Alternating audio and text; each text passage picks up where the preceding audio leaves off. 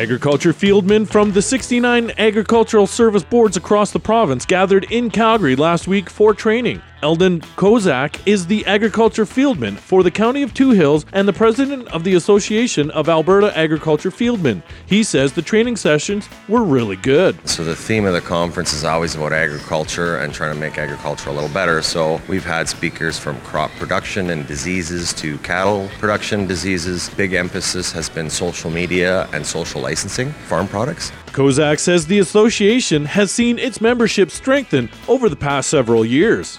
Our organization continues to strengthen. Our, like I said, our membership grows. We're getting younger. We used to be an association primarily based of male, male, you know, employees, and now I think out of 162 members or 64, we're probably about 50-50. So we have uh, youth joining our organization, plus a lot of ladies, which brings a whole other perspective, and uh, it, I think it's just strengthening our association. He says it is important to them that they get their message out to the public.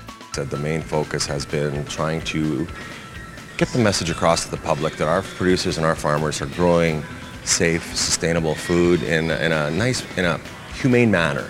It's good, and, and you know, the quality of our food is going up.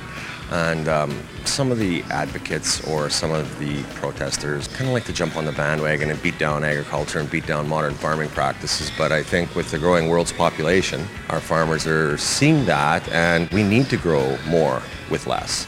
Agricultural Service Boards were first established in Alberta in 1945, providing expertise in weed control, soil and water resource conservation, and pest management. For more on this feature, go to ruralrootscanada.com and check us out on Instagram, Twitter, and Facebook. For Rural Roots Canada, I'm Eric Smith, getting to the stem and meat of agriculture.